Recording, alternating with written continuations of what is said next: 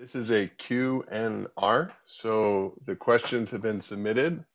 Um, the brothers will respond, uh, but we really are looking to the Lord to be the unique answer.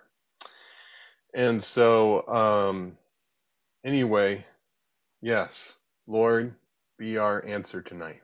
So, uh, uh, to to uh, tonight we have Brother Ken Mooney, who's joining us from uh, Munich, uh, Germany, and then also Brother Mark Ruda, who is also joining us uh, from Munich, Germany, and then Brother Peter Welk, who is joining us uh, once again from the Northwest, uh, Spokane, right?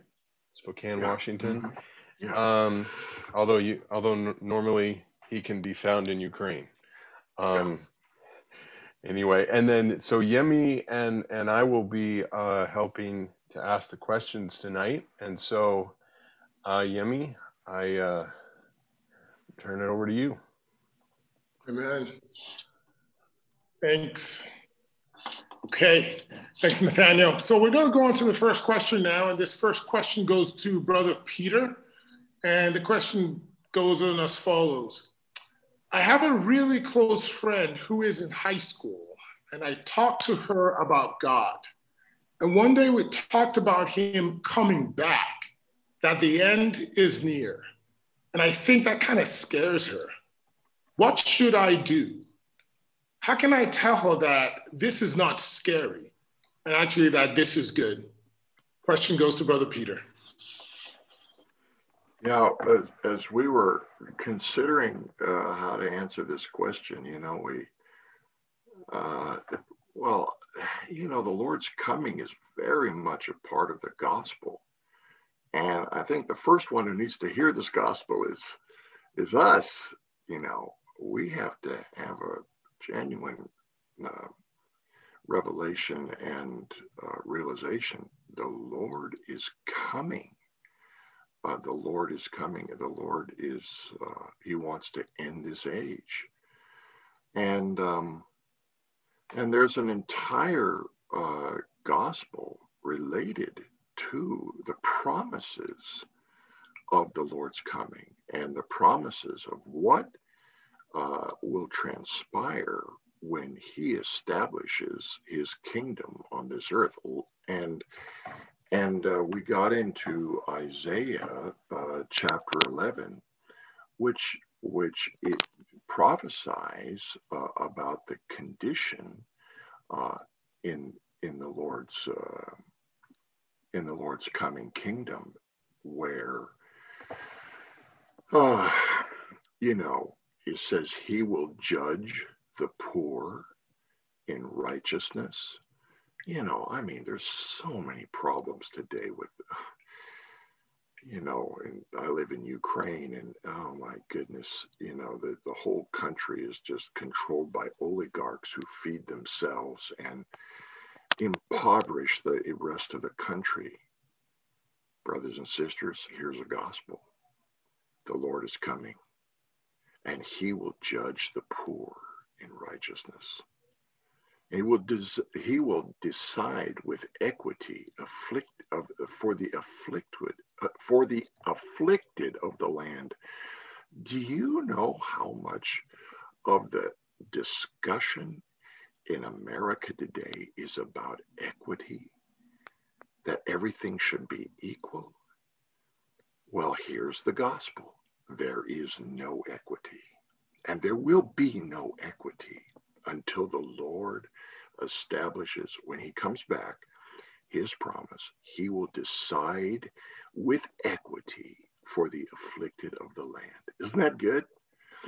And then he will strike the land with the rod of his mouth, and with the breath of his lips, he will slay the wicked, which means this is his word. His word becomes the sword that will deal with the wicked people. Then it says, The wolf will dwell with the lamb, and the leopard will lie down with the kid and the calf. Oh, come on. Really? Yes, really. and the calf and the young lion and the fatling together.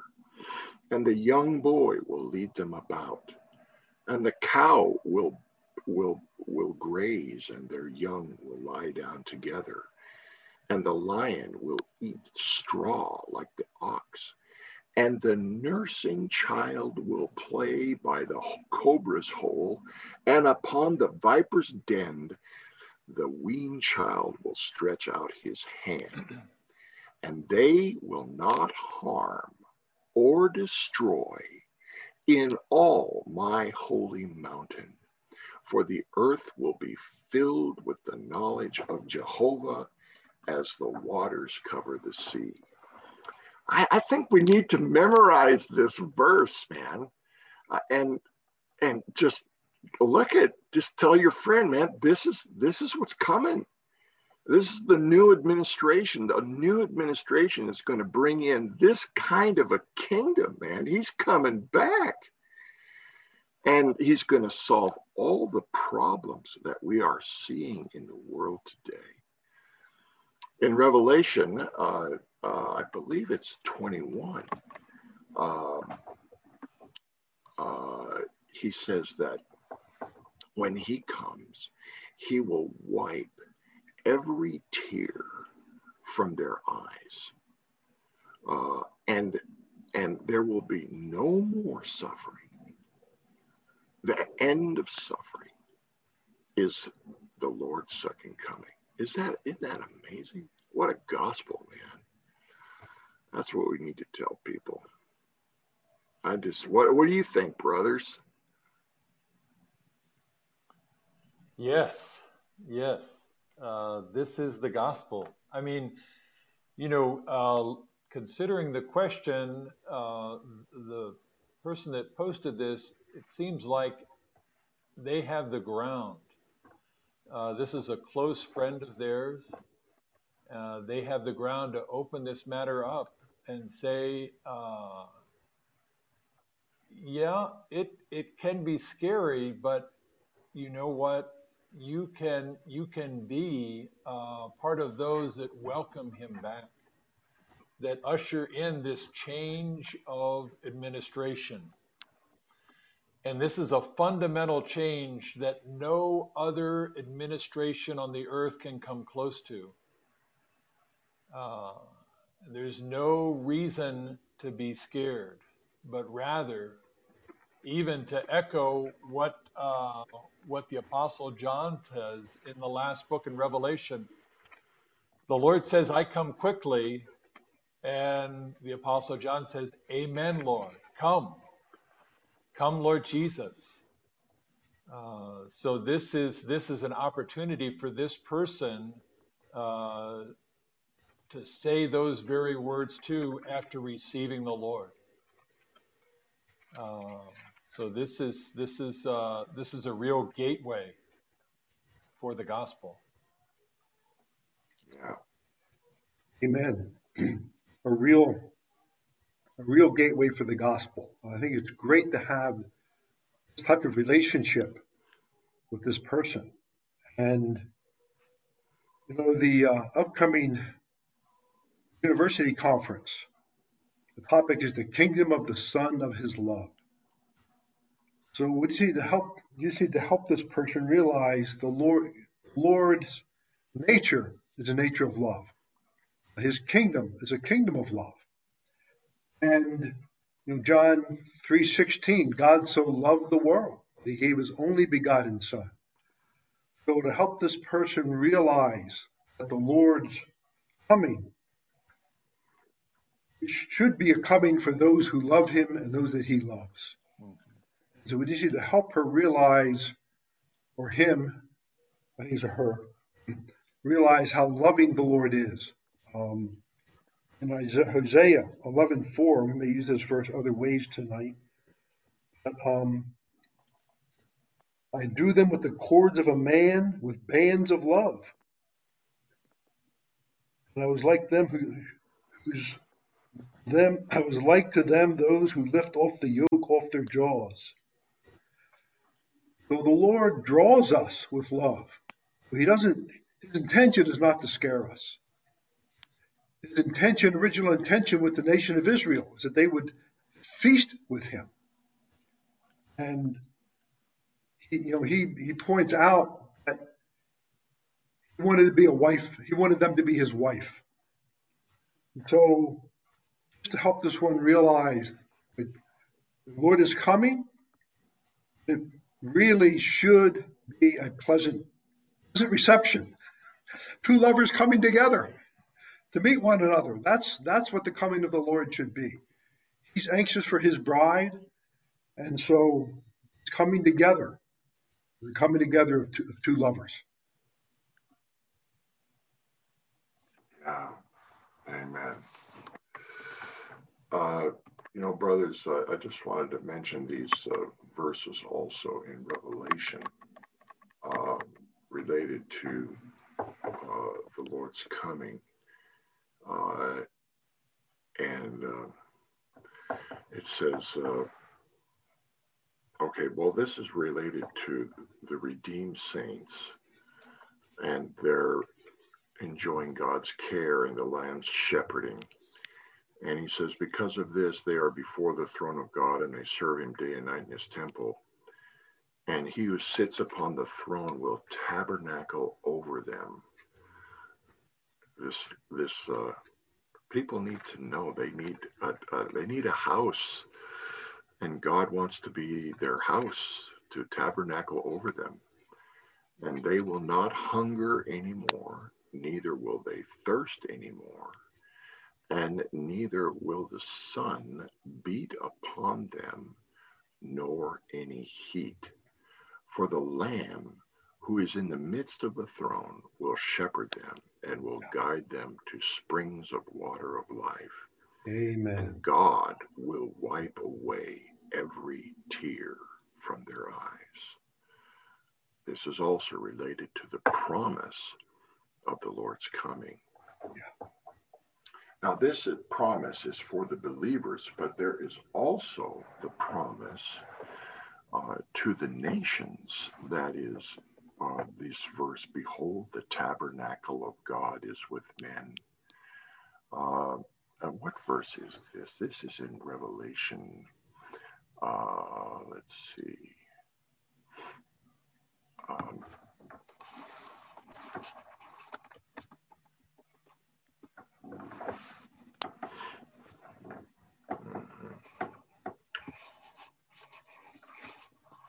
Well, anyway, I don't have it right now. But anyway, brothers, yeah, I think this is adequate on, on this question of uh, how do you all feel? Well, what if, Peter, what do you think if, you know, I know we're, we're approaching it from the person not being saved, but what if maybe they got saved a while back and, and, and they're, and they're scared, what would you say to them? I mean, let's say this is a, a, a, believer, a young believer. Maybe they received the Lord a few years before and have grown cold towards the Lord. Um, and they're scared hearing about his, his imminent coming.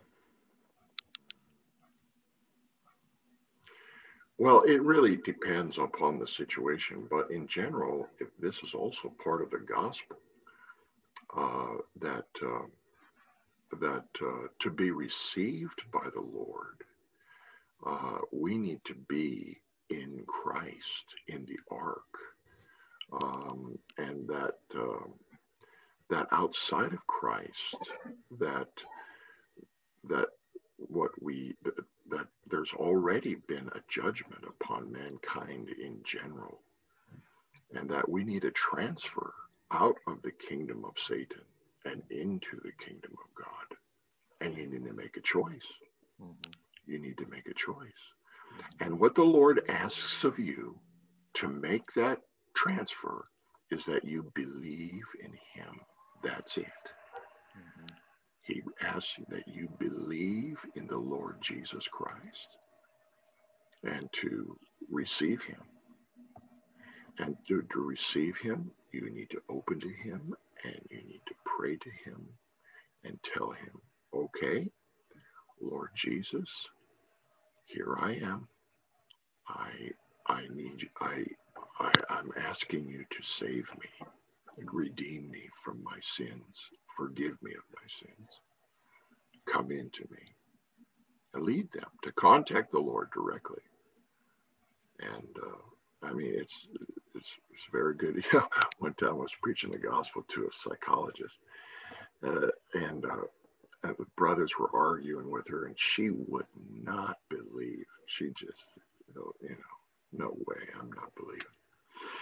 So I told her, I said, okay, how about this? How about let's just pray right now, and we'll just say this: Lord Jesus, I do not believe in you. And she said, okay. And she says, Lord Jesus, I do not believe in you. And then she said, Wait, wait a minute. Wait a minute. What are you doing? and she said, Hey, hey, something just happened to me. Yeah. Let's try it again. Lord Jesus, Lord Jesus, I don't believe in you. And she prayed again. Anyway, eventually she just started calling on the Lord and got marvelously saved. So, you know, the main thing is to lead them, lead them no matter what. Just lead them to contact the Lord, to pray to the Lord, to talk to the Lord about something. If they say, well, I don't believe, I don't believe in God, well, let's talk to God about that, okay? God, I don't believe in you. just, just the fact that they open their heart and begin to converse with the Lord the Lord uses that opportunity to dispense himself into their heart many times, many times. So.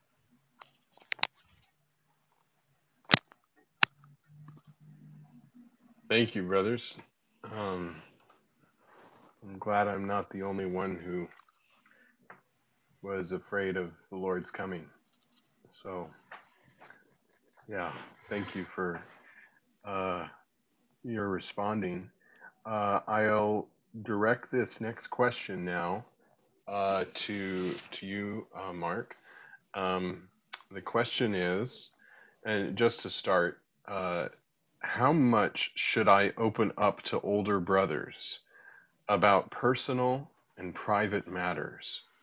I'm scared they'll think differently about me. So, obviously, I'm scared they'll think differently about me after I open up? Well, uh, I think that depends. I, I, would say yes, yes, certainly. Uh, this is uh, a healthy practice, providing provided that you're opening to the right the right person. Um, and age is not the sole criteria here. You know, just because somebody is older, um, that's that's not enough. You know, we know that uh, Paul talks about how there's many teachers. You have many teachers, but uh, there's few mothers and fathers, as he was uh, we need to open up to uh, uh, a mother uh, slash father. And I'm not talking about, you know, it's got to be a guy or a gal. I'm talking about somebody that that cares for you, somebody that you've uh, received a, a, supply from, not not just somebody that mm, well, they're in my locality and they're older, so they're the ones I should open to. No, you've got to be you've got to be discerning uh, because you you want a mother, you want a father to open to. These are the ones that will care for you, supply you, and cover you, and will not think any less of you. Um, because in many ways we've been through the very things that you might be talking about. Uh, so uh, those that you open to should be the ones that would cover you and not turn around and judge you. Uh, but you've got to be uh, wise in who you open up to, for sure.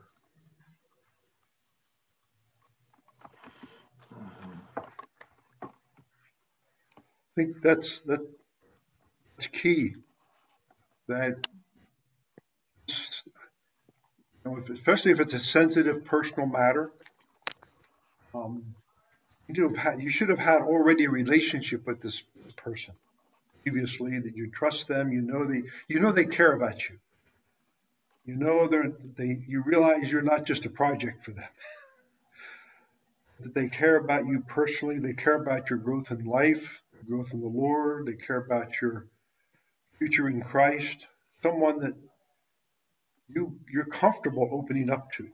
Um, not you know not everybody uh, has the experience, heart, the love, uh, the, the compassion receive type of fellowship uh, and, and, and, and, shepherd you shepherd you back. Um, so I, I, think it's just very important to um, pray, pray much. Lord, I feel I need some help. I don't feel I can do this on my own, and uh, we are in the body, uh, and so we do need we do need the help from the body. But pray, Lord, who should I, who can I open up to uh, in this matter? and seek, seek the Lord. Seek the Lord about about this. Uh, it's not you. You shouldn't just open up indiscriminately, um, but yet we do need we do need to open up our situation, even personal matters at times, the ones we can truly trust, and we realize that they will not think less of us. I mean, this reminds me of an experience I had. Uh, I had just, um, at this time, I was working, uh, I was doing contract work. and um, uh, the contract was uh, abruptly ended.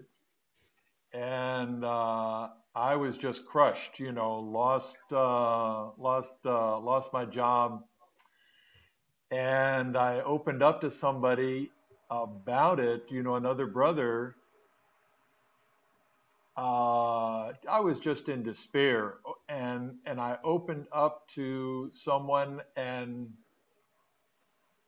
it was flat. There was no, there was no, there was no response. There was no, uh, because I wasn't, I wasn't. Uh, it, this this particular uh, in this case, this was not uh, a father uh, that was that was uh, exercising a father's care and concern.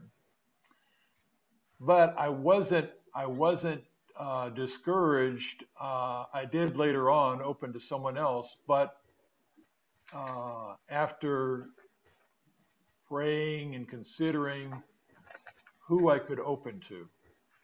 So you, you do need to be uh, wise as far as how to proceed.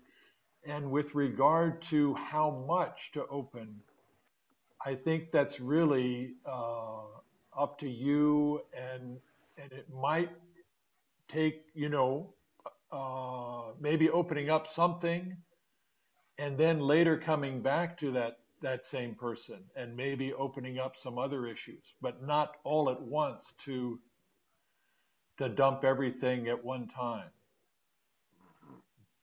but over time. Yeah. Just, just you know, that's just my thoughts there.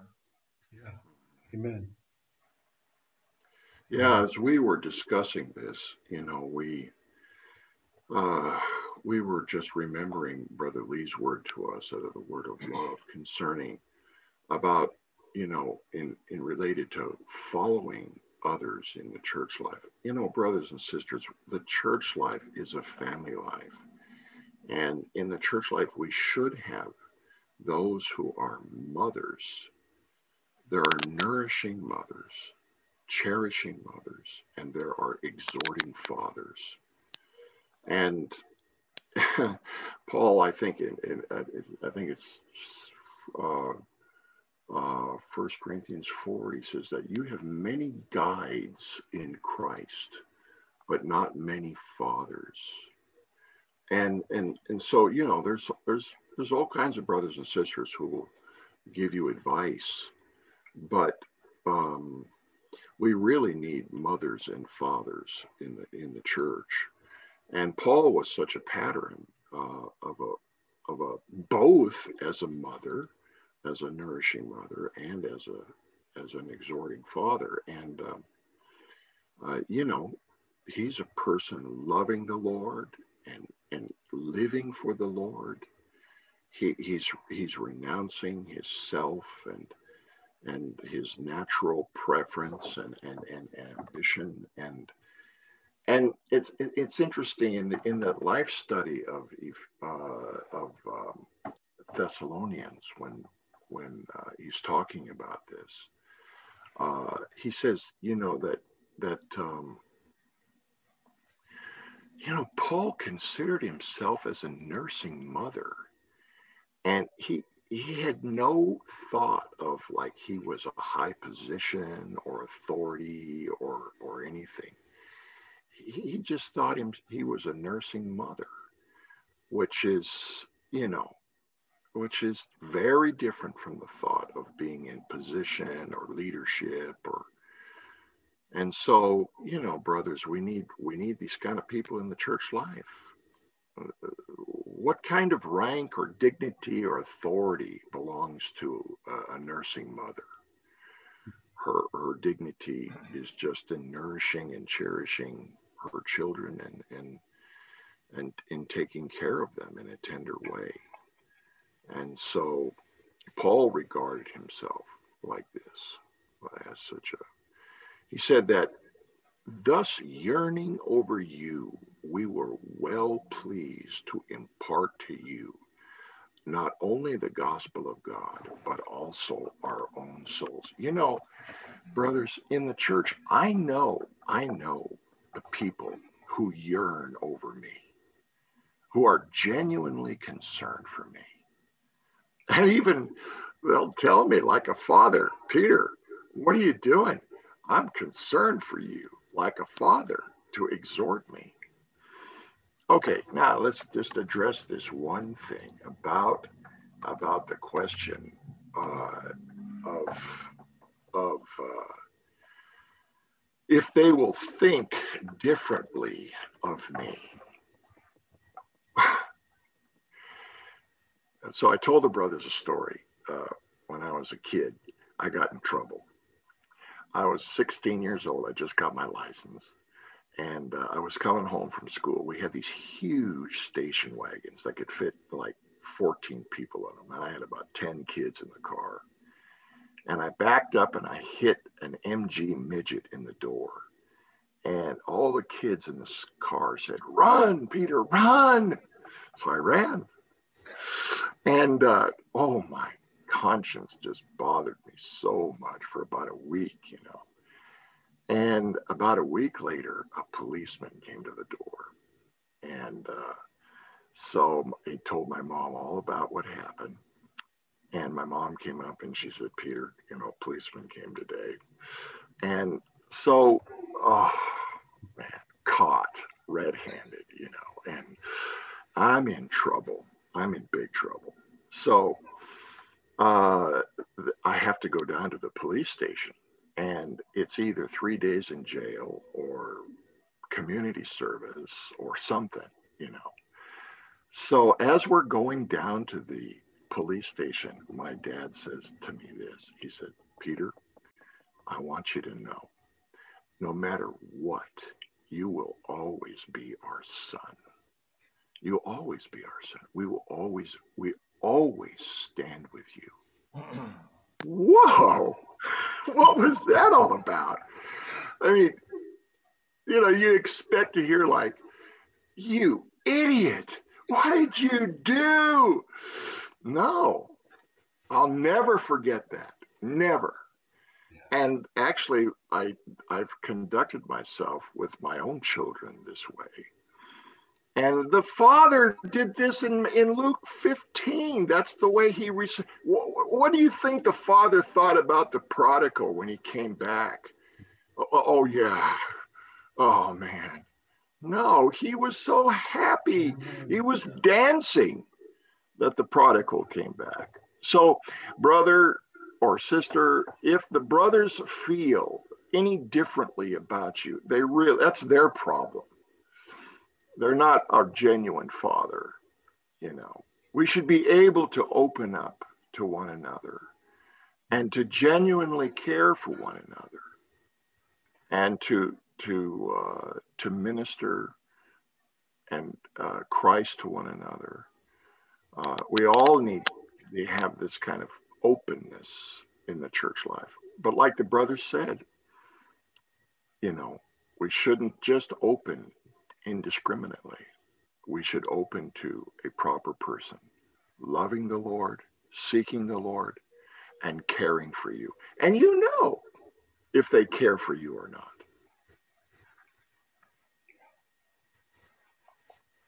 Okay. Brothers, can I? That's really helpful. And I just have a quick follow up to that, which is, you know, especially if you're in a small locality where there may not be many people or many older people.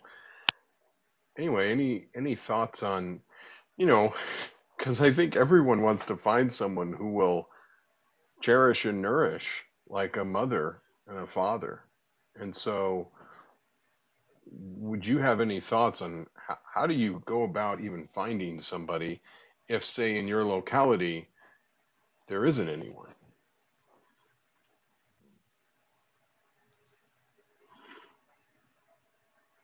Well, I would say, you know, just practically speaking, and, you know, and I'm talking about post pandemic, post COVID, I would say blend. Blend with uh, the churches around you.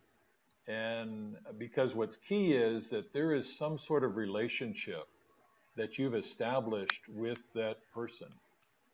Uh, and so, so in order for that to, to come about, you, you need to you need to meet them. You need to uh, get to know them, uh, even if they're not in the very same place you're in. Even these days, even during COVID with Zoom, we still get an opportunity to see and get to know ones. Um, but there are many uh, small groups with this fellowship and shepherding after conference meetings or in, uh, churches are blending together in many ways. And so you, you get an opportunity to um, have that the two um, get to, to get to know somebody that might you might be comfortable opening up to, even if you can't see them directly, but opening up on on uh, a Zoom channel or, or a WhatsApp channel. Uh, but it's it's definitely definitely more challenging. Um, but it's it's uh, need, I mean, need, really, if if they're if they're in a church life and and there are leading saints or leading brothers in the church there, that should be that should be the place where they can go to fellowship. Yeah, right. If there aren't, there are really no one around. Uh, we're happy to fellowship. We're happy to. In fact, uh, on this uh, link where you post the questions, there's a there's another link if you want to have personal fellowship, and and and you know uh, that's what we're here for. Uh, so uh, there's there's there should be there's there's there's a supply in the body, um, and uh, you know we shouldn't be af- afraid to reach out and open up. Amen. You know, yeah. Amen. Amen. Well, thank you, brothers. That was that was comforting. Thanks for the fellowship. Well, we'll go on with this line of uh, this next question here. We'll start with Brother Ken. And the question goes as follows What is the difference between an experience of Christ and the enjoyment of Christ? I sometimes find that people use both terms indistinguishably, and it confuses me. Does one come before the other? Amen, Brother Ken. Amen. We've had some fellowship and consideration um, about this and uh, in the ministry some. Um, yes, one does come before the other. Uh, basically, I'm just going to start with Luke 1 40, 46 and 47. This is Mary speaking. Mary said, My soul magnifies the Lord. My spirit has exalted in God my Savior. So when you look at the tenses there, realize Mary's spirit first touched the Lord. Then her soul responded in way of enjoyment. So really our, our first our, spirit and, and, and as uh, has been mentioned in the ministry multiple times, our spirit is where we contact the Lord that we enjoy. The enjoyment is in our soul. So our spirit is the is not the organ of enjoyment. Spirit is where we contact the Lord Jesus, all his riches. But then our soul, where we enjoy his riches. And it's um, very possible uh, that we're looking at enjoyment as a goal. Um, and actually, the goal is to experience Christ. Out of the experience of Christ should be a joy resulting in our soul. If we're looking, if we're just looking, Lord, I want, I want to have enjoyment um, that that can be dangerous. Uh, we don't want to we don't want to be looking for a feeling, and a lot of times you might consider enjoyment as an ex, you know an ecstatic, even in, the enjoyment of the Lord, not necessarily an ecstatic high. Occasionally it may be, but normally, uh, you look at Romans 6 and you see that the the peace, minds out the spirit is life and peace. And that peace really is the enjoyment of the Lord. The peace the Lord the Lord brings to our soul when we touch Him in our spirit is is a really a, a, a factor of enjoyment. Um, and at times, we yes, we'll pray, read the Word. We'll have a very sweet time joy. Um, and, and I'm just just going back to give you a couple of places to go. We don't have time to read all of this, but if you go into the book, The Experience of Christ, and you go to chapter 3, sections 2 and 3, there's actually a, a, a title there that says the difference between the experience and enjoyment of Christ a very good place to go. Uh, it points out just this that experience in our spirit. The point, and the point point out there is that oftentimes a child may experience eating a vegetable they don't like.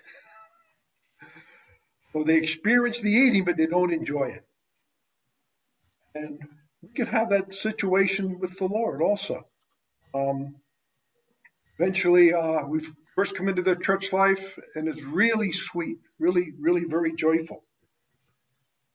And we maybe we come to the locality and we, we start blending with the saints, and everything's full of joy. Then we begin to have a, maybe a problem with the saints. All of a sudden, our soul is troubled. So we can't really enjoy the Lord in our soul if our soul is troubled. Our spirit doesn't have a problem with the saints, but our soul does.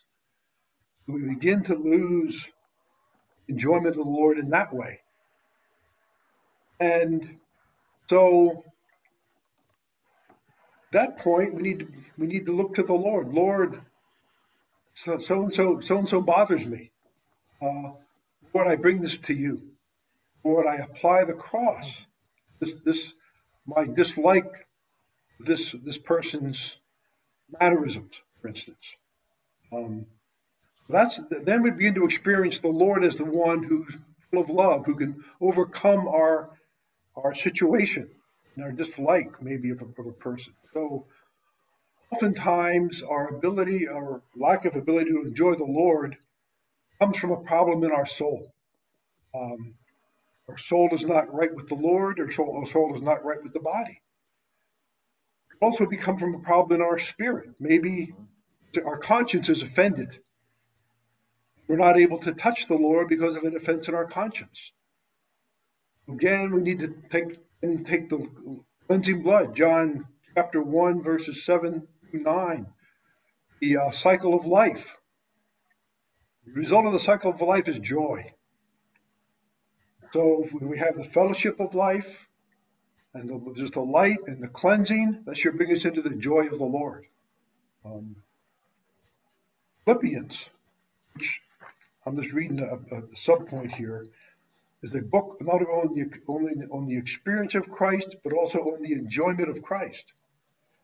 So in the book of Philippians, which is very much on the experience of Christ, the word rejoice is used about a dozen times. Word joy used about six times. So joy and rejoicing really are a matter of enjoyment. So if we're right with the Lord, if we're right with the saints, then we'll have joy in our Christian experience. But again, our goal is not seek rejoicing. Our goal is not to seek enjoyment. Goal is to seek and know Christ. Paul talked again and again. I pursue Christ. Pursue him to know him. I want to know him in the power of his resurrection and the fellowship of his sufferings.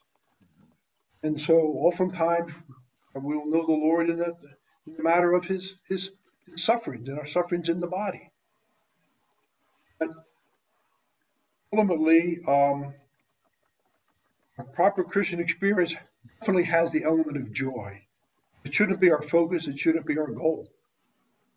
I know at times in my, my Christian life, um, times I, there's there's definitely been periods of joy in the Lord, joy in the church life, and for some reason um, seems to subside. And uh, really, a lot of times, that's the Lord taking us on another step. We may have been uncomfortable about enjoying the Lord in a certain way. Maybe we would like to sing songs, hymns in the morning in a certain way. And the Lord said, "That's really great. Now I want to take you on to another experience of by of join me by reading the Word, or join me by calling on my name, or maybe we call on the Lord and that's so sweet to us, and then it eventually becomes not so sweet. The Lord say, "Well, that's good, but I want to. You, I, I have further experiences for you." So the uh, speaker in the Song of Songs went through many stages. And at one point, you know, she's loving the Lord, and all of a sudden, he's out on the mountain dancing. And uh, she had to go to, she had to have a conversation with the Lord. And, and honestly, in these times, and I've had many of them, you remember leaning up against a car one time, leaning up against a wall another time, to say, Lord, what is going on? Why, where, what happened? Why, why, do I not seem to have desire to pursue you all of a sudden? Why does my Christian life seem dry? Um, it's these times the Lord comes to us. It's these times he takes us on to a fresher relationship with him. But it's important we have a vision that keeps us. Vision that we're here for God's economy, here for the purpose of the Lord. And that vision is more important than our feelings. Mm-hmm. So if we have if we're if we're living according to our feelings, our feelings, Lord will not Lord will not allow us to live by our feelings. He will He will, ta- he will be faithful to take our feelings away. He's faithful in many things.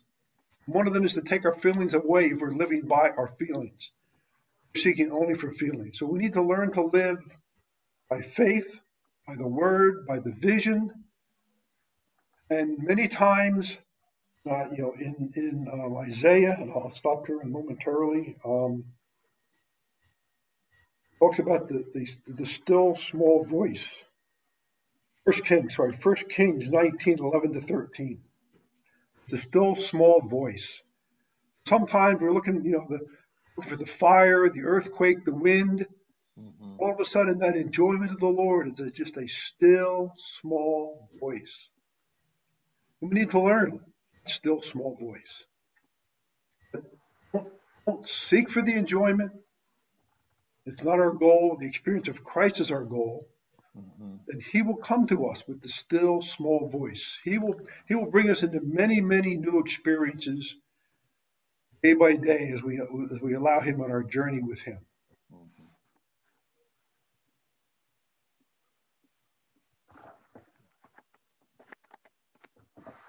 I think, you know, uh, when Brother Lee addressed this matter of the difference between experiencing Christ and the, the and uh, enjoying Christ, he used the uh, example of food. I mean, I may be eating and experiencing food, but whether I'm enjoying it or not is another thing altogether. Uh, you know, when I was a kid, mom used to you know, make me eat peas. And I experienced peas, but I did not enjoy peas.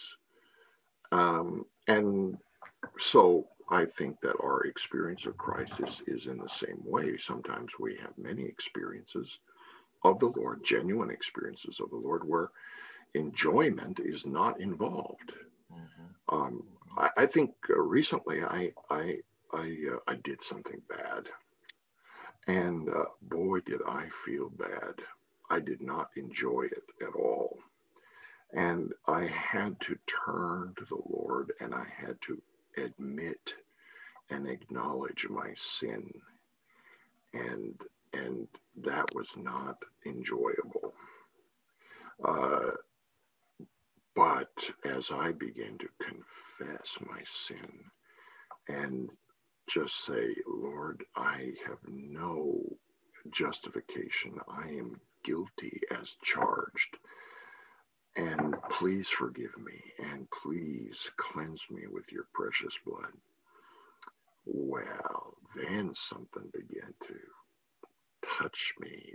I began to experience the washing and enjoy the washing of the mm-hmm. precious blood. Mm-hmm. And I begin to enjoy the Lord's love for me.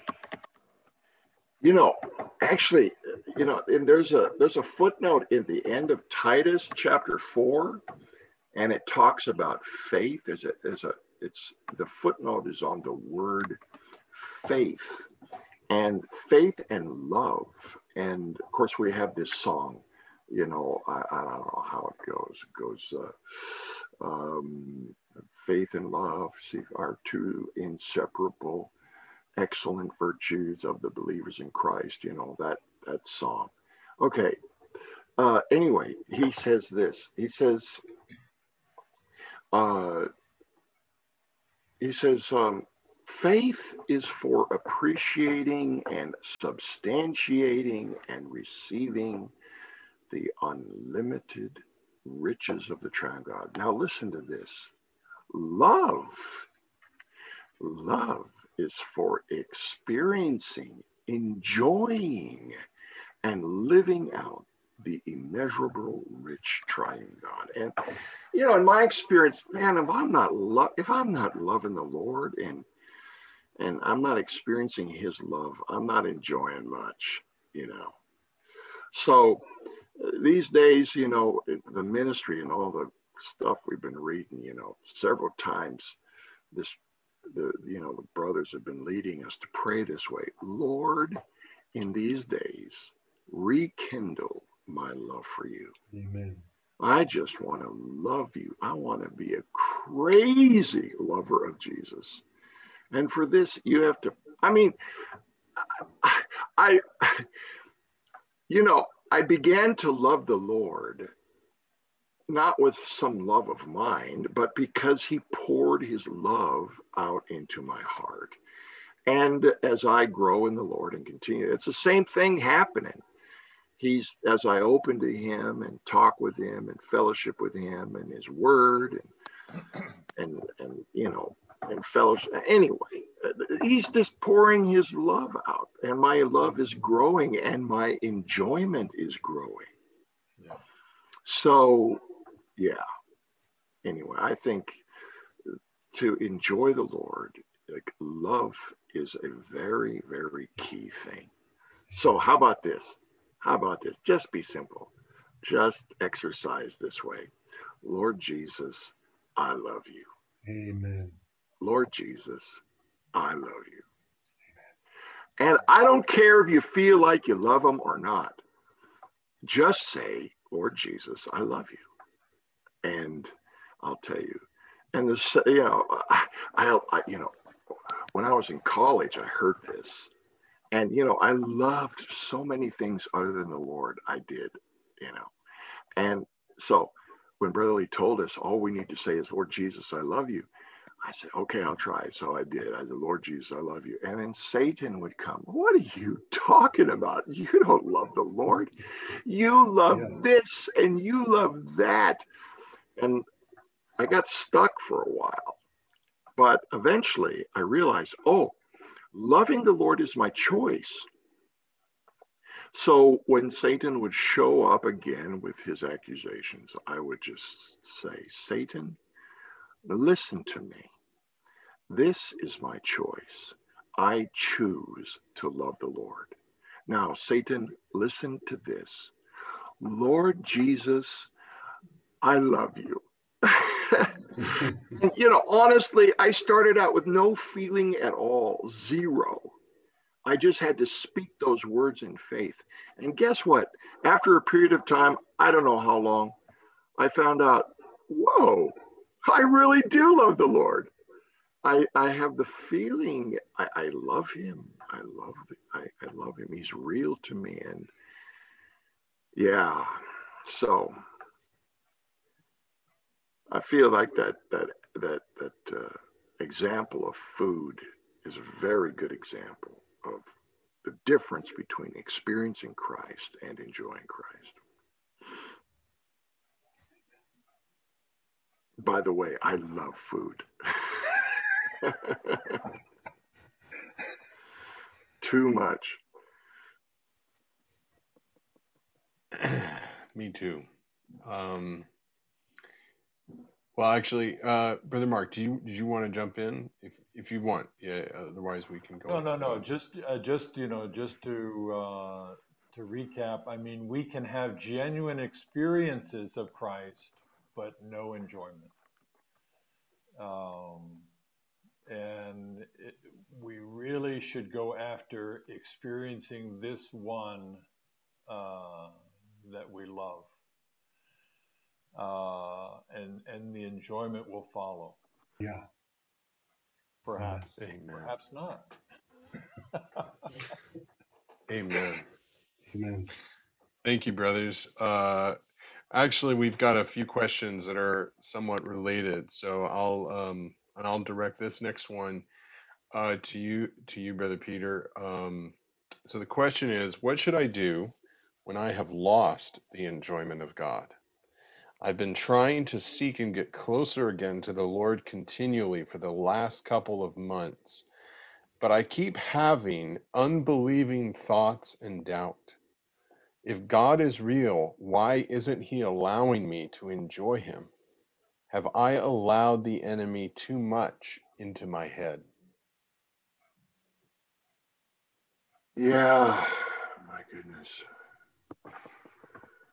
Uh, you know, I just, I just uh, like to say, first of all, uh, uh, to this person, you are not alone. Uh, there are many, many have come to me uh, with this kind of experience where you know they're they seem to be they want to they want to draw near to the Lord. They want to open to the Lord, and they they do some things. Uh, they they do what they know how to do. Call on the Lord. Pray this way. Pray that way. And it seems like the heavens are just silent, you know, and and um, you know it, there's there it's just so multifaceted what i mean what could be uh, causing your frustration of contacting the lord. It, it, it's it's really um, it's really um, it's really hard to say why. But i will say this. You know brother or sister uh, huh, our faith is so crucial and faith is, is, is really not based upon our feeling. We need to lay hold of the word of what the word of god tells us. And we need to choose to to believe it. First of all you need to be you need to tell the devil and the the, the the doubting thoughts you just talk to him like this Satan, I am a believer because I choose to be a believer.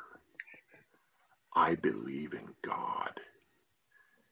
And the Bible tells me that it's only by this kind of faith that God is pleased with me.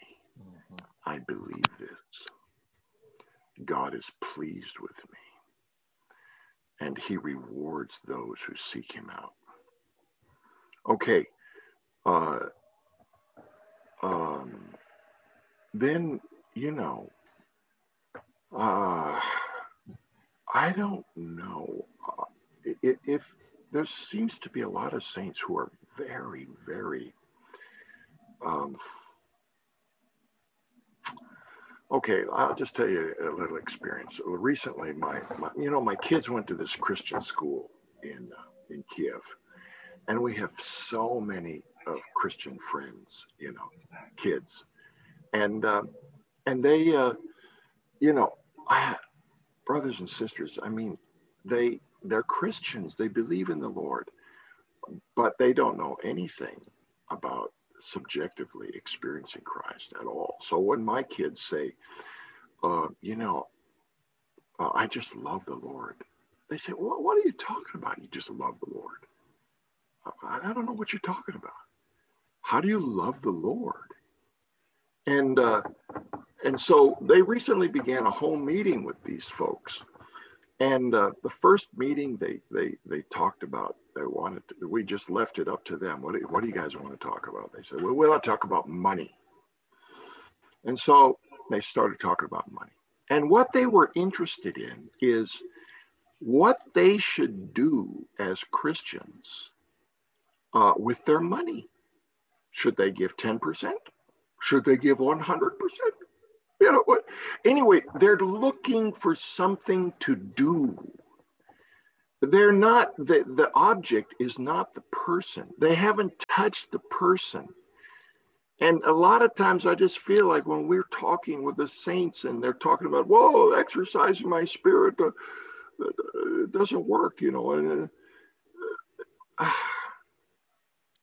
it's almost like okay yeah uh, maybe i'm jumping ahead here to another question but you know uh, well let's, just take for this this uh, this phrase, exercise the spirit. Unfortunately, I feel like this is kind of a cliche among us, exercise the spirit. But the fact is, we have a spirit. Here's the fact we have a spirit.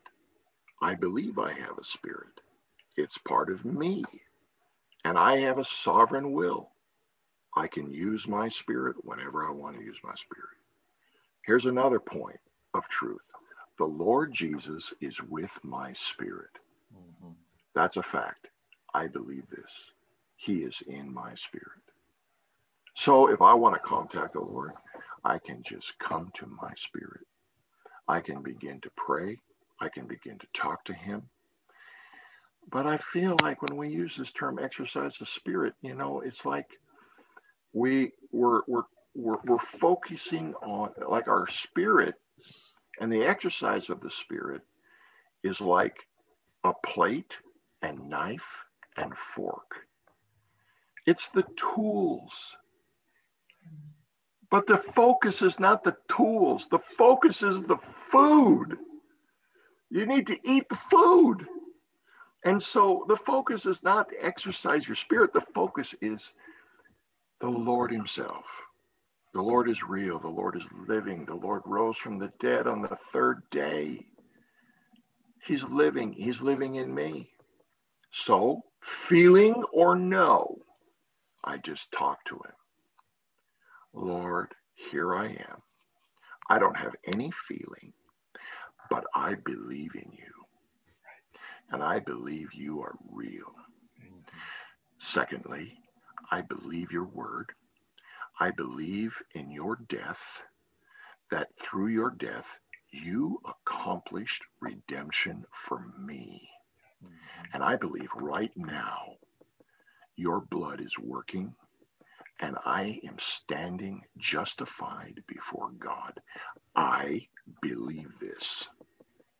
Whether I feel it or not, I believe this. And I believe you resurrected from the dead, and I believe you imparted yourself into me. And I believe that I am one spirit with you.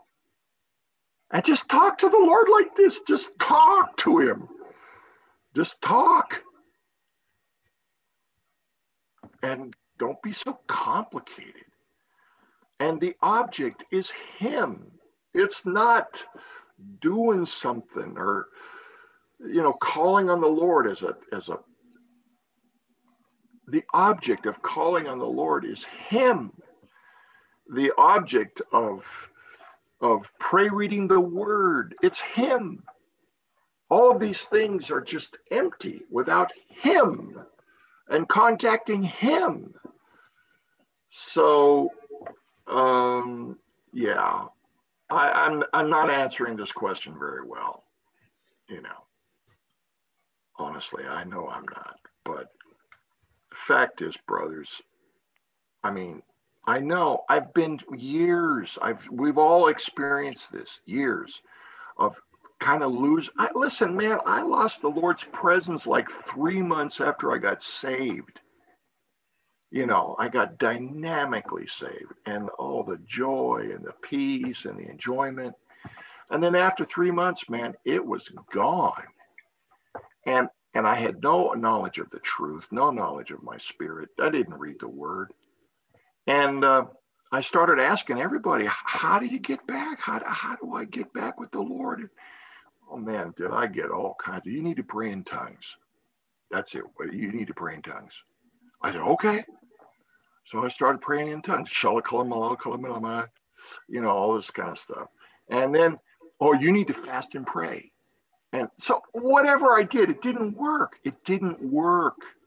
Listen, I was without the Lord's presence for about four years. And I was like a blind man in a dark room. And sometimes my light, my my hand would accidentally hit the light switch, and and the lights would go on. I'd "Oh, Lord, you're real. Here you are again. Oh, how do I hold on to this? Oh, I just want to. Oh, I want to hold on to this." And then I'd lose it again, you know, because I thought the Holy Spirit came upon me, and then He would leave me, and then come upon me. It wasn't until I met the brothers in college that they drew the three circles and t- showed me out of spirit. Then on the day of my salvation, the Lord came into my spirit, and there He is. And that's His address. And now, if you want to go visit Him, you need to go to your spirit. I said, Oh, wow. Okay.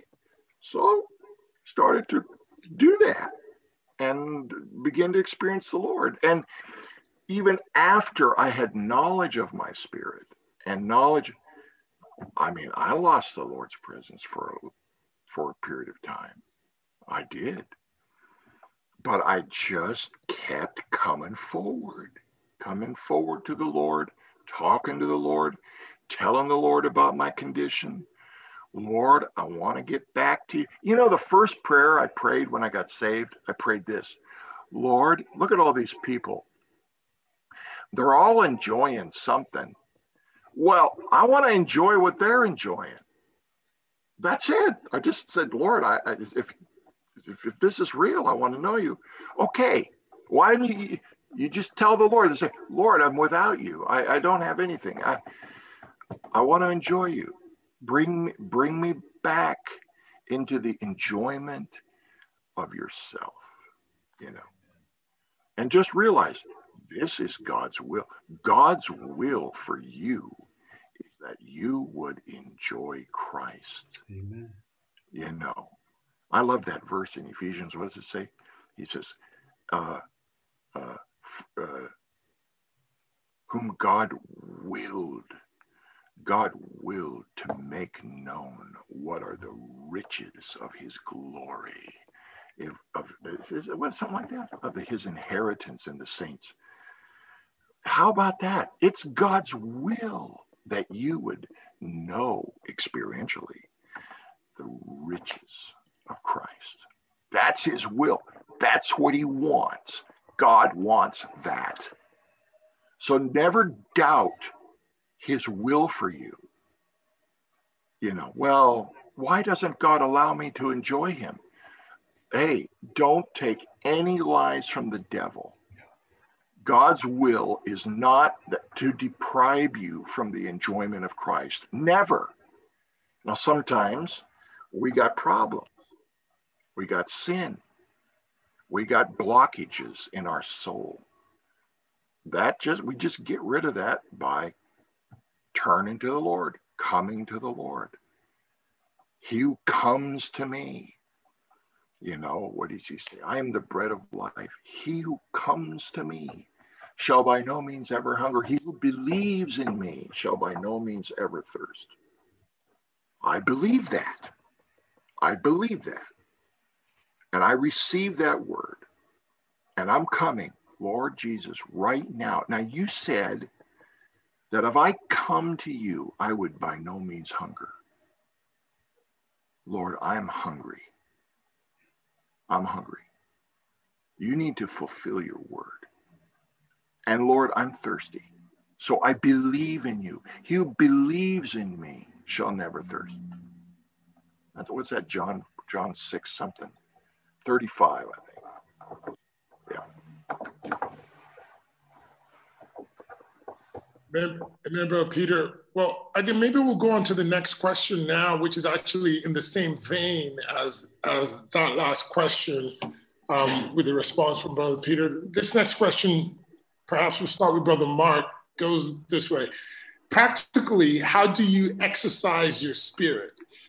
I've grown up in the church life and hear that as a prescription to my everyday problems that I have been through, from secondary school to university, but I am not sure if, if I even know how to exercise my spirit. There are times where I feel happy and peaceful when I call on the Lord or pray read, but it doesn't work all the time. I'm not sure if I know how to exercise my spirit or if I'm doing it right. So, Brother, Brother Mark, perhaps you can take this on. Amen. Well, um, you know, it's not about and like like like Peter was saying, it's not about a technique. It's about coming to a person.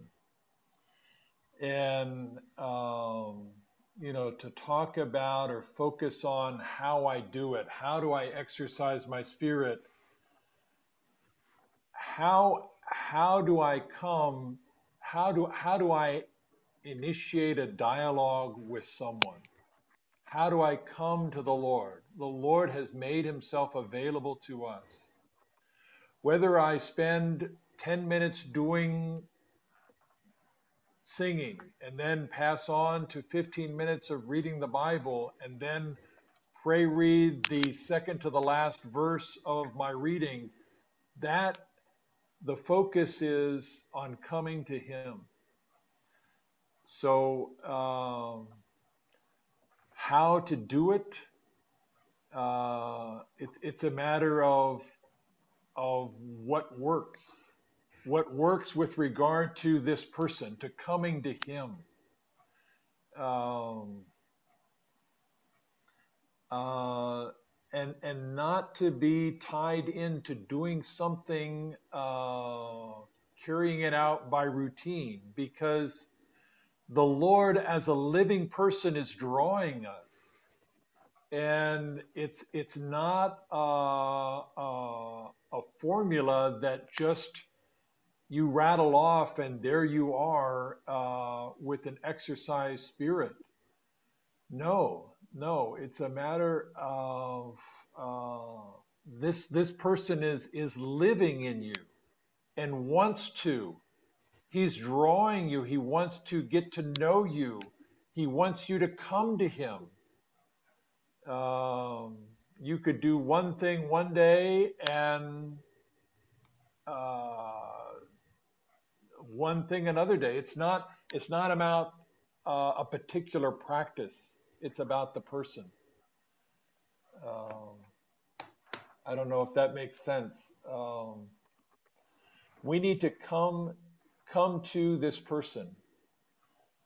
Let this person talk to this person, converse with this person, and uh, not be stymied by uh, a particular technique to employ. Forget about the technique. Focus on the person. You know, uh, it's interesting. The the question it says here: there are times where I feel happy and peaceful, but when I call on the Lord or pray read, or, or when I call on the Lord and pray read, but it doesn't work all the time. Well, what do you want to work? I mean, what's the goal of it working? What do you think? Is it so that you feel happy and peaceful? I mean, is that is that it, or or or, or what? You know, um, I I just I I like to say again I, I I'm, I'm I, I I think we need to ask the Lord, Lord, you need to show me what my spirit is. You need to give me a revelation to what my spirit is. And and to show me, show me, give me the the sight, the inner eyes to see, oh my, you are in my spirit. And my spirit and your spirit are joined together. I mean, this is a fact. It's not it's not based upon whether you feel life and peace or so. Man, your spirit and the Lord's spirit are joined together. I mean to tell you, I, I'm I've been in the recovery for almost 40 years I'm still discovering. I don't just don't even know if I even how much I realize what my spirit is. And and the the, the depths of of this mystery that God has mingled himself with me in my spirit. I just, it's just, it blows my mind. I, I, I, I come back to this. I, I've said this before on this fireside chat, you know, the Bible shows us it's, um, hmm, what do you call that? Uh, uh, the, it's, it's a senka. No, it's what's, what is that? It, they, they, uh, its value or how it evaluates the, the, the, spirit, how it evaluates the human spirit. So Zechariah 12, 1 says, and he stretched forth the heavens and he formed the foundation of the earth. And he, and, he, and he formed the spirit of man within him. Okay, so that's the that's the that's the the, the hierarchy, right? Of meaning, the heavens, the earth, and the spirit of man. And it's like, oh, so now get into the heavens. Let's talk about the heavens. And, you know, some brothers recently have done such a marvelous job on explaining to us the unbelievable, the unbelievable heavens. I mean, to tell you, you look at the heavens and it's like, I mean, some some unbelieving scientists, you know, they just look at it and they're also in awe. And their conclusion is, man, peh, you're nothing. You mean you are insignificant. Boy, did they get it wrong. In God's view, the heavens is for the earth, and the earth is for my spirit. And uh, so, okay, so the heavens. Wow, great, great heavens. Then the earth. Wow, what a place. The earth the earth, you know what? The creation, brothers and sisters, is the wedding room. Is the wedding room by our our bridegroom. He made a wedding room. And you know, whenever you see something so marvelous in the creation, it's the creator saying, pucker up. Give me a kiss. That's that's what it is. And and so the the the, the create you know when when you see the creation how wonderful it is then there is a response in your spirit. And that's where the reality of everything is is god the reality of all is in your spirit so I don't know if I'm doing any good of stirring up your uh, your your appreciation for your your your spirit, but I hope to dislodge some of your confidence that maybe you know what your spirit is. Oh my goodness, the, the our spirit, my goodness, our spirit knows the things of God. It, it researches the things of God and reveals the things of God to us. So I love my spirit these days. I just love my spirit. And I'm learning how to use it. And basically, I use my spirit by praying and talking to the Lord for, for a long time. And I find that the more I talk to the Lord, the more I call on the Lord, the more it's easy. It's just, it's easy. It just flows. It, it's just like, and and calling on the Lord and praying is like is just like is as easy as breathing. Brothers and sisters, the exercise of your spirit is as easy as breathing. It just but anyway, so that's all I got to say. The um to say that I have to agree with that. It's as easy as breathing. Um, I have many times I have conversations with the Lord. Um, one very simple prayer I learned early in my Christian life is, Lord Jesus, I turn my heart to you. And a lot of times I wouldn't feel anything, yet I would, I would feel something. I don't know how to, I don't know how to describe that. I just felt, you know, that that's, that's, that's exactly what God was doing. I just, Lord, I turned my heart to you. I didn't have, wasn't a high feeling or I didn't, um, the heavens didn't part, birds didn't sing, yet brought my being, my into communion, um, straightened out my being, and I was right with the Lord. Just say, Lord, I turn my heart to you. This is a simple conversation, a simple de- declaration, affirmation. Many times I felt nothing, but yet I knew that I had, I had touched the Lord. I don't know how to describe that. You didn't feel anything, yet you knew something. But that's our spirit. Um, and uh, you know, when I when I went to um, before I went to Vietnam, I had touched the recovery, and I knew a little bit about my spirit. Then, when I was there, I hooked up with some, uh, some brothers who were focused on the navigators and discipleship. And all of a sudden, uh, it all came about uh, memorizing and trying to figure out what would Jesus do. And all of a sudden, what reality I did have in my spirit disappeared. But when I came back and touched, began to touch the brothers and sisters in the church life again, all of a sudden the reality of my spirit came back. So we we can um, we can sometimes try to practice the outward Christian life, um, but not with the reality of our spirit. The simple conversations. Just the other day, I was just jogging, and the Lord had a conversation with me. I didn't start it; He did. but um, but a lot of times I'll have conversation with the Lord while I'm jogging or exercising or walking or someplace. Um, it's it's it's it's not doing something. Um, sometimes, you know, we, of course, we have many life practices in the church life that do work, but they work by helping us touch the person, not a feeling. Help us touch the person. But as soon as we try to use those life practices to work to get a feeling or, or something, then all of a sudden the reality of the Lord disappears. Yeah. It's not right. What, so, Lord, He uh, He will He will help us. If we talk to if we talk to Him, we will know He's listening. That's all I can say.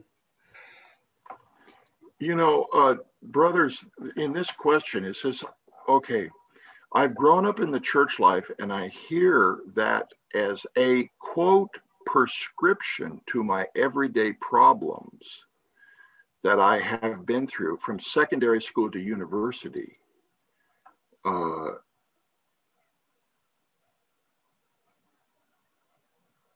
okay, so I guess it's the exercise of our spirit is is the is the quote prescription to our problems. Oh, I mean, brothers, what will you say to that? I mean, is that what our spirit is? Is a prescription to my problems for for my university, or that, that's not that's not what our spirit is all about. You know, our spirit is is. I mean, it it, it just. I mean, if the focus is that okay, I need something as a prescription to my problems, man.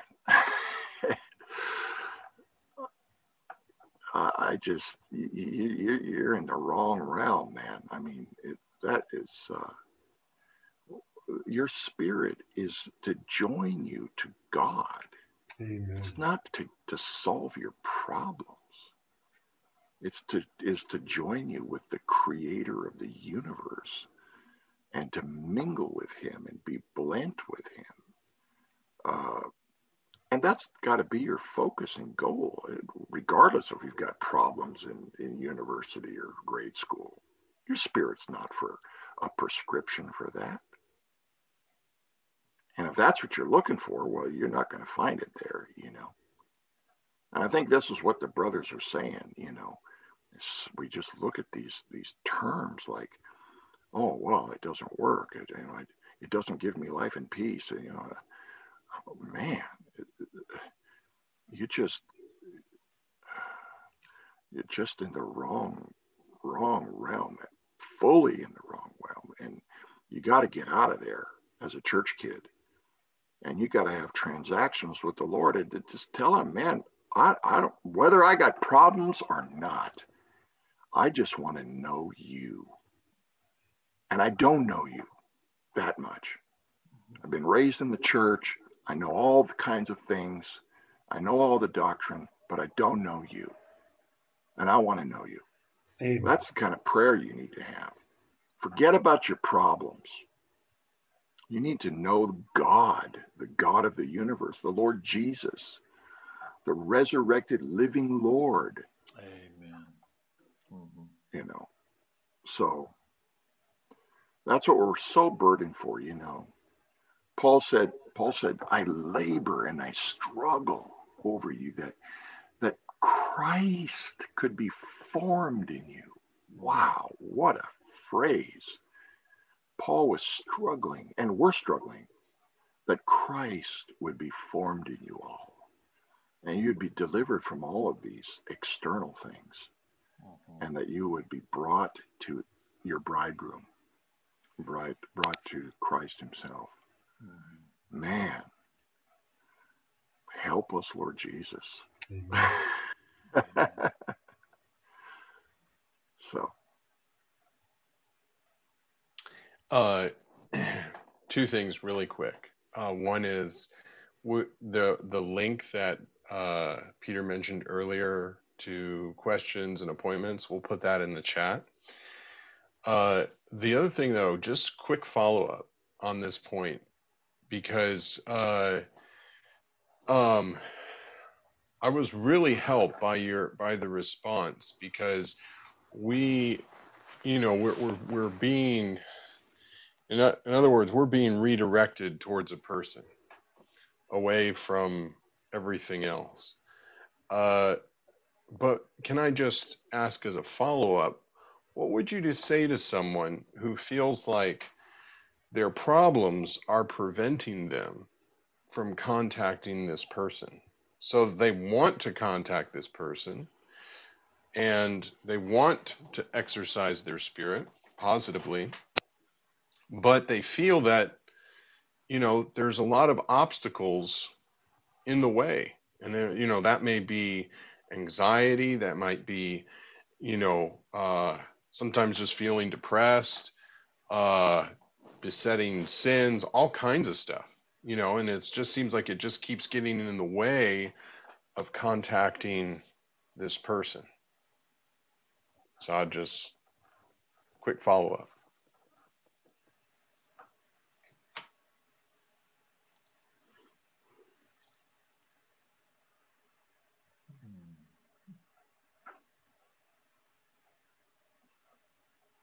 Well, I, I mean, I, I would, I would, uh, I would say that uh, they need, they should become conscious of those issues and write them down, or have them in mind, and then one by one open this up to the Lord. Um, and uh, they need to become cognizant of what, uh, you know, a lot of times we're just overwhelmed with, with issues, uh, problems. They need to uh, consider what it is, detail, be specific be specific with the Lord, not in a general way. Lord, gosh, you know, I'm just got a lot of stuff going on. I wanna I wanna open to you and gain you. Well, let's let's break that down and and and and bring these matters in detail to the Lord. Not in a general way, but in a specific way and and and confess to the Lord what's going on. He knows, the Lord knows, the Lord knows where we are. And you're simply agreeing with with the Lord here. But you need to do it in a in a in a detailed way. This is this is a process. It's an iterative process. It's not something okay. I'm going to do it uh, in the next five minutes, and no, this is this is an iterative process. But the goal is still to restore the fellowship that you have, that you can have with the Lord and even with the other believers. Amen. Yeah. Um, just, the, just the act of the conversation. Remember the Lord's um, interaction with um, the blind man. What would you have me do? Lord, I want to see.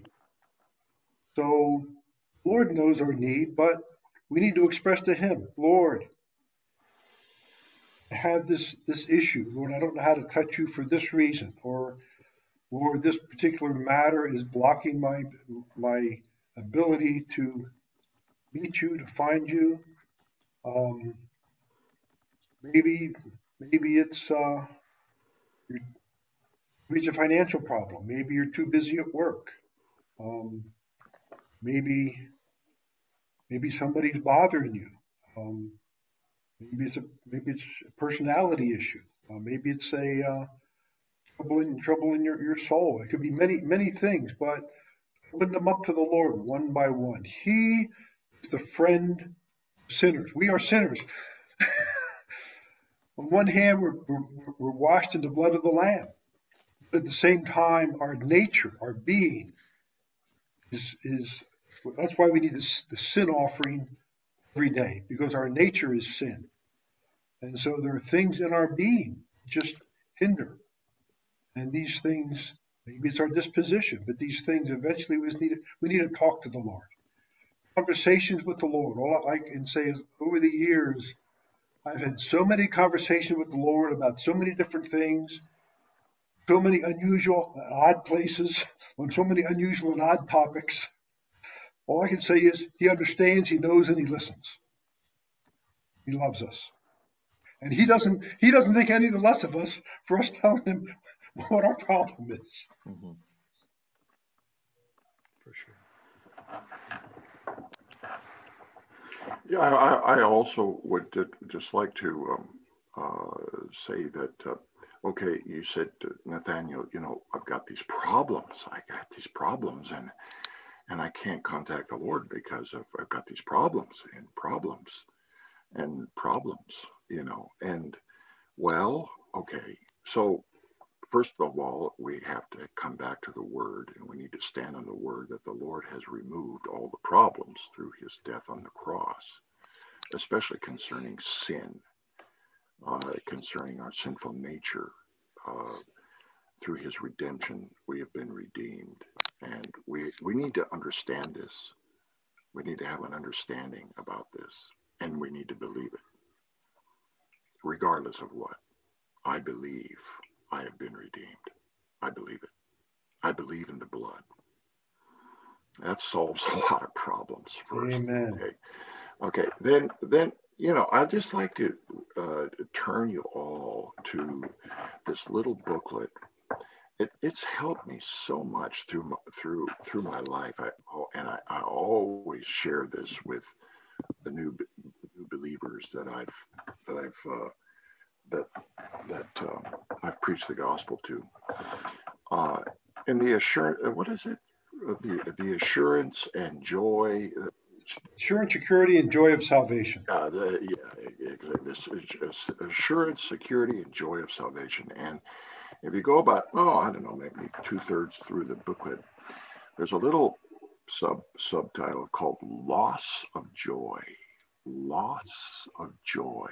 Oh, what's that all about?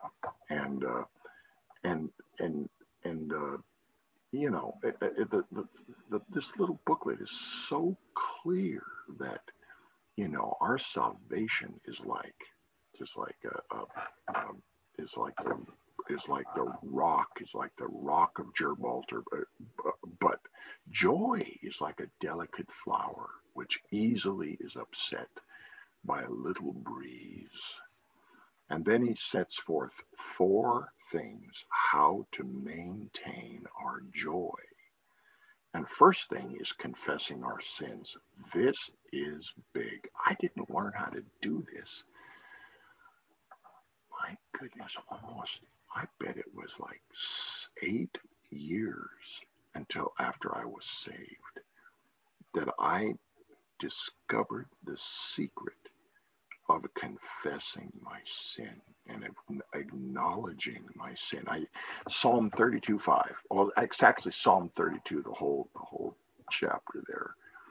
I acknowledged my sin before you. I acknowledged it, and I did not hide my transgression. I said, I said, I will confess my sin to Jehovah, and then, and then you forgave me. You forgave me. The the iniquity of my transgression, something like that. Man, did I learn the freedom, the, the, the secret of regaining my joy by confessing my sin. I still did that. I did the other day, man. I sinned real bad. And I was out, man. My joy was gone. It, I mean, oh, I was so bad and so dead. And man, I just come back. I don't try to do anything. I just come back. I just admit what I did and not try to, eh, I do not justify myself in any way. I acknowledge my sin before you and I ask you to forgive me. And just exercising myself in this way of confessing my sin brothers and sisters, you want to restore joy, just try it. Just try. Just confessing your sin. Okay. Then the second thing of, of maintaining our joy is to take the word of God as our food. Oh, man. I just, I just, you know, oh, I don't know. This is the source of my, that little, the holy word for morning revival is my food and my joy. And I every day I find God's words there and I eat them and and they become in me the joy and rejoicing of my heart. And third, uh, we we need to pray to the Lord and, and we need to speak to the Lord and and and you know Isaiah 56 7 says, He will cause us to rejoice in his house of prayer. How about that? So then in, in John 15, he says, the Lord says, Ask and you shall, shall receive that your joy may be made full. Now, this is great. And then finally, the third, fourth step is that we need to fellowship. We need to fellowship with the brothers and sisters. We need to be in the fellowship. I mean, have you been out of the meetings like for forever? And you say, "Oh, I don't have the joy of the Lord." Well, of course you don't have the joy of the Lord, man. you can't maintain joy as a as an uh, just as an individual. You need the flock, man. You need the other sheep, so we can enjoy the Lord together. You know. So the saints, yeah, we've all testified. You know, sometimes we lost God where did God go? Oh my goodness. And then we come to the meeting, we just bring our dead body to the meeting and we sit down in the meeting and almost just without consciousness or, or pre, you know, how it happens, it just, you find yourself, whoa, I'm back. I'm back in the enjoyment with the saints. So I know there's a lot of other problems, you know, like depression and stuff like that. I mean, we have to deal with. Sometimes it's a physical thing that we have to deal with. But in general, this is the way to maintain our joy. Amen. Amen. Thank you, brothers. Y'all, uh, you're really uh, rolling with the punches tonight. We appreciate that. Um, so uh, this next question actually is again is actually related, and I'll start directing it to to brother Ken. What do you do after a serious failure or sin? Sometimes I feel hopeless and that the Lord can't use me anymore, or that I can never serve Him, even to the point of despairing of living. How can I recover and become an overcomer? Oh Lord, um, I know you're feeling. Um, I'll get into that a little bit. Feeling of being feeling hopeless and not useful to the Lord after after a failure. Um, and uh, I've been in that situation.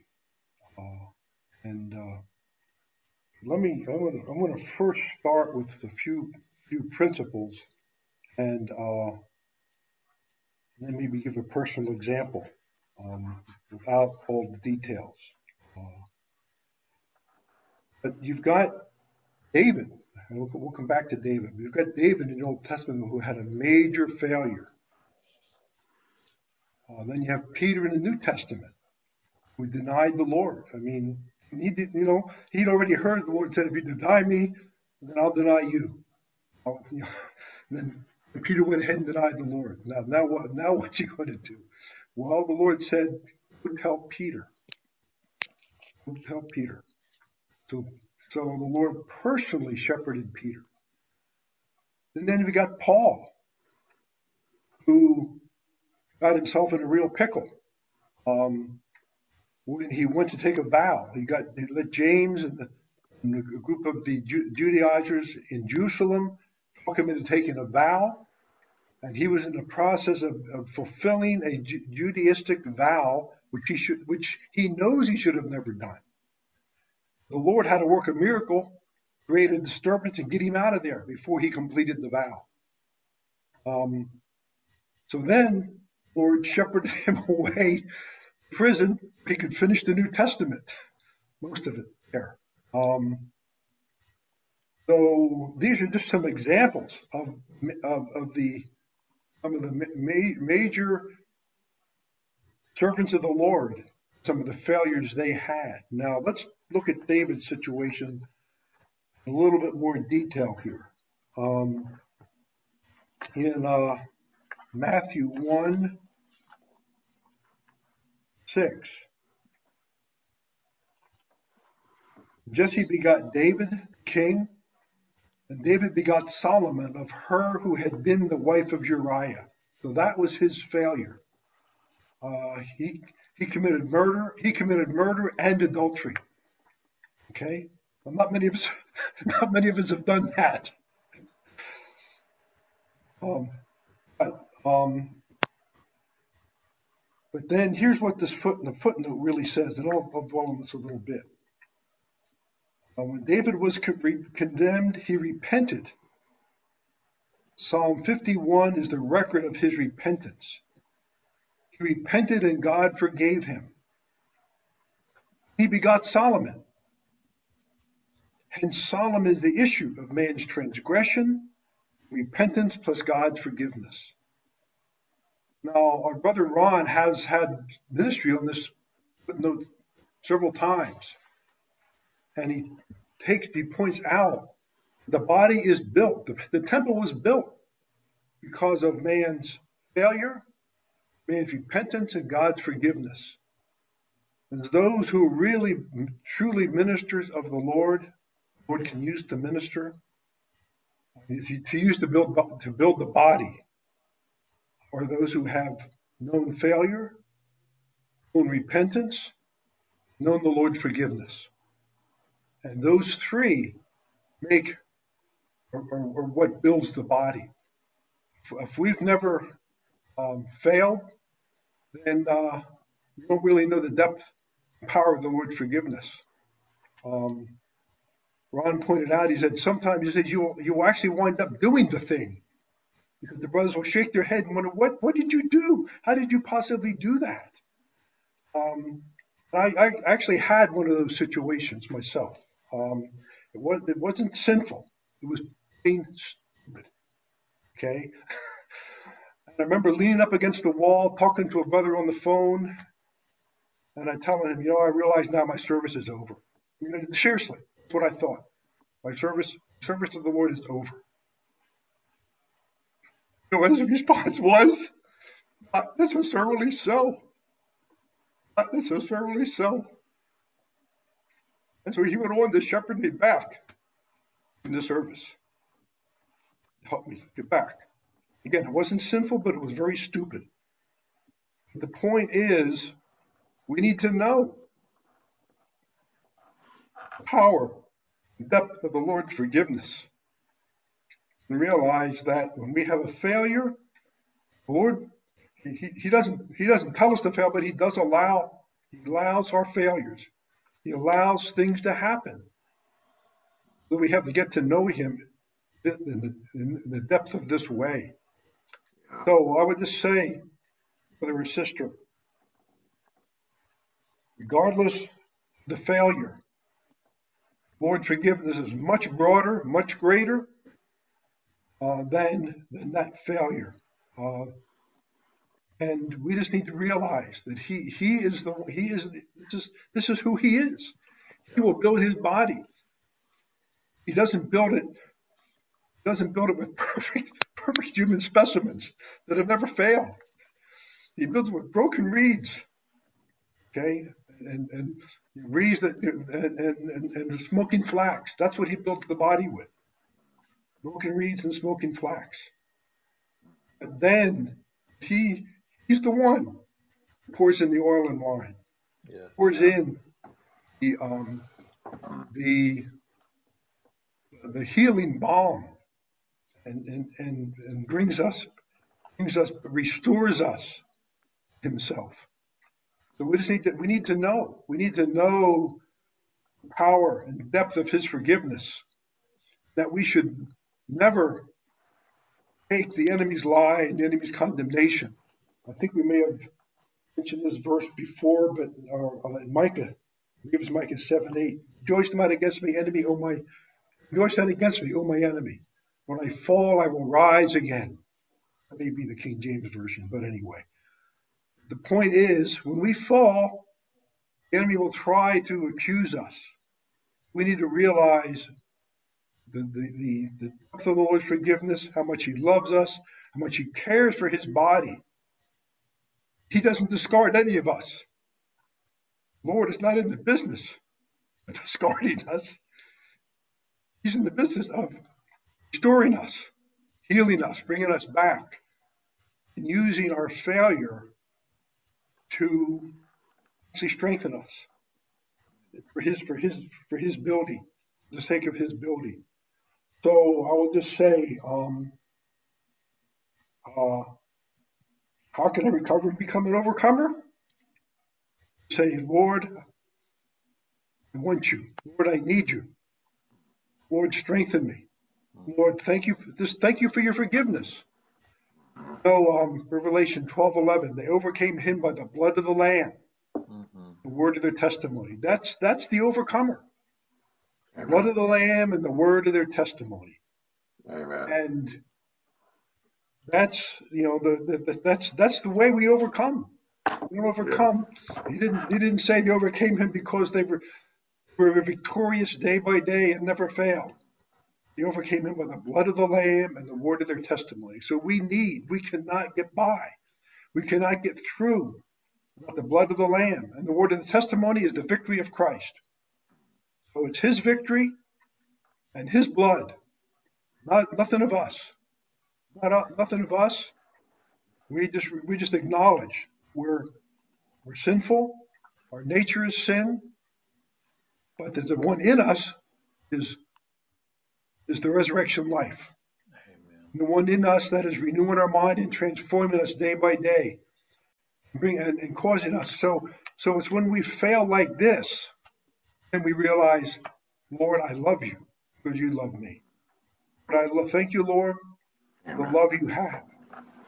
So we can just so so we become an overcomer by loving Him all the more spite of our failure. So, brother sister, don't take the lie of the enemy. Don't take the lie of the enemy. Any failure has, has, has wiped you out. In Corinthians, I don't have the verse here, but it, uh, but but such were some of you. And it gives a whole list of ones that Paul talks to who were in the church, who were in the church in Corinth. And such were some of you. You were washed.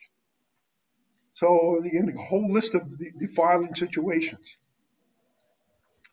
So brothers and sisters, um, Lord's forgiveness is uh, unimaginable. As far as the east is from the west, and we just need to trust that He loves us and He wants us to pursue Him, and His heart is always good towards us. The Lord's heart is always good towards us. Yeah. Regardless of our failure, his heart is good towards us. Amen. Amen. Brothers, I'd just like to come back to the question again, just to read the first part. Uh, what do you do after a serious failure or sin? What do you do? Okay, well, the first thing you need to do is repent. That's the first thing you need to do is repent. And you need to um, you, you you need to confess your sin thoroughly, thoroughly, and it's really helpful to use Psalm uh, 51. Just pray it to the Lord. You know, I mean, Psalm 51 is just great. I mean, I mean, come on, man. I mean, the guy just committed murder and adultery. That's David. And this is his repentance for murder and adultery. And so the feeling is so, you know, I don't know, whoever this is, this big failure, you know, did you commit murder and adultery? Anyway, he says, Be gracious to me, O God, according to your loving kindness, according to the mm. greatness of your compassions. Blot up my transgressions. And then you can sense his feeling, Oh Lord, wash me thoroughly from my Amen. iniquity and from my sin cleanse me for i do know my transgressions and my sin is for is ever before is before me hmm. continually. Man, oh, I experience this so many times. I made such a stupid mistake. I did such a sin, and it's like it just sits there and on display before me and before God. Mm-hmm. And so then he says, Against you and a you alone have I sinned. Yes, indeed, I have sinned against you, and I have done what is evil in your sight. I like this. I like all of these phrases. I have done what is evil in your sight. We need to talk to the Lord like this. Amen. And, and and and we need to we need to thoroughly admit to the Lord what we have done. And then we need to say this Lord Jesus, forgive me of my sin. Amen. Forgive me. You need to ask for forgiveness. And then, after you have, have confessed to the Lord thoroughly, you need to stand upon the fact that the precious blood has washed you and washes your sin away. And the Lord forgives you of your sin. You have to stand on this fact. Of course, the devil's not going to leave you alone. So he's going to come and lie to you and say you're not you're not good enough. Okay, then I would say this. All right. Sometimes I feel hopeless and the Lord cannot use me anymore. Well, I, I don't think you failed enough yet. I think this person needs to fail a little bit more. Because, because once you, you're going to realize you are hopeless. It's not that you feel hopeless. You are hopeless. And until you have the real of your, uh, the realization, subjective realization of your total hopelessness, oh man, then you can start to enjoy God's grace. And then you can start to be used by the Lord. I'm telling you, without failure, you can't be used. You can't serve. You can't serve without failure. Man, just look at look at Peter. What a failure. I mean, wow, it's so good we got these failures recorded in the Bible. I mean, can you imagine if, I mean, Peter's failure, my goodness, he just, right in the Lord's presence, he denied him to his mm-hmm. face with cursing.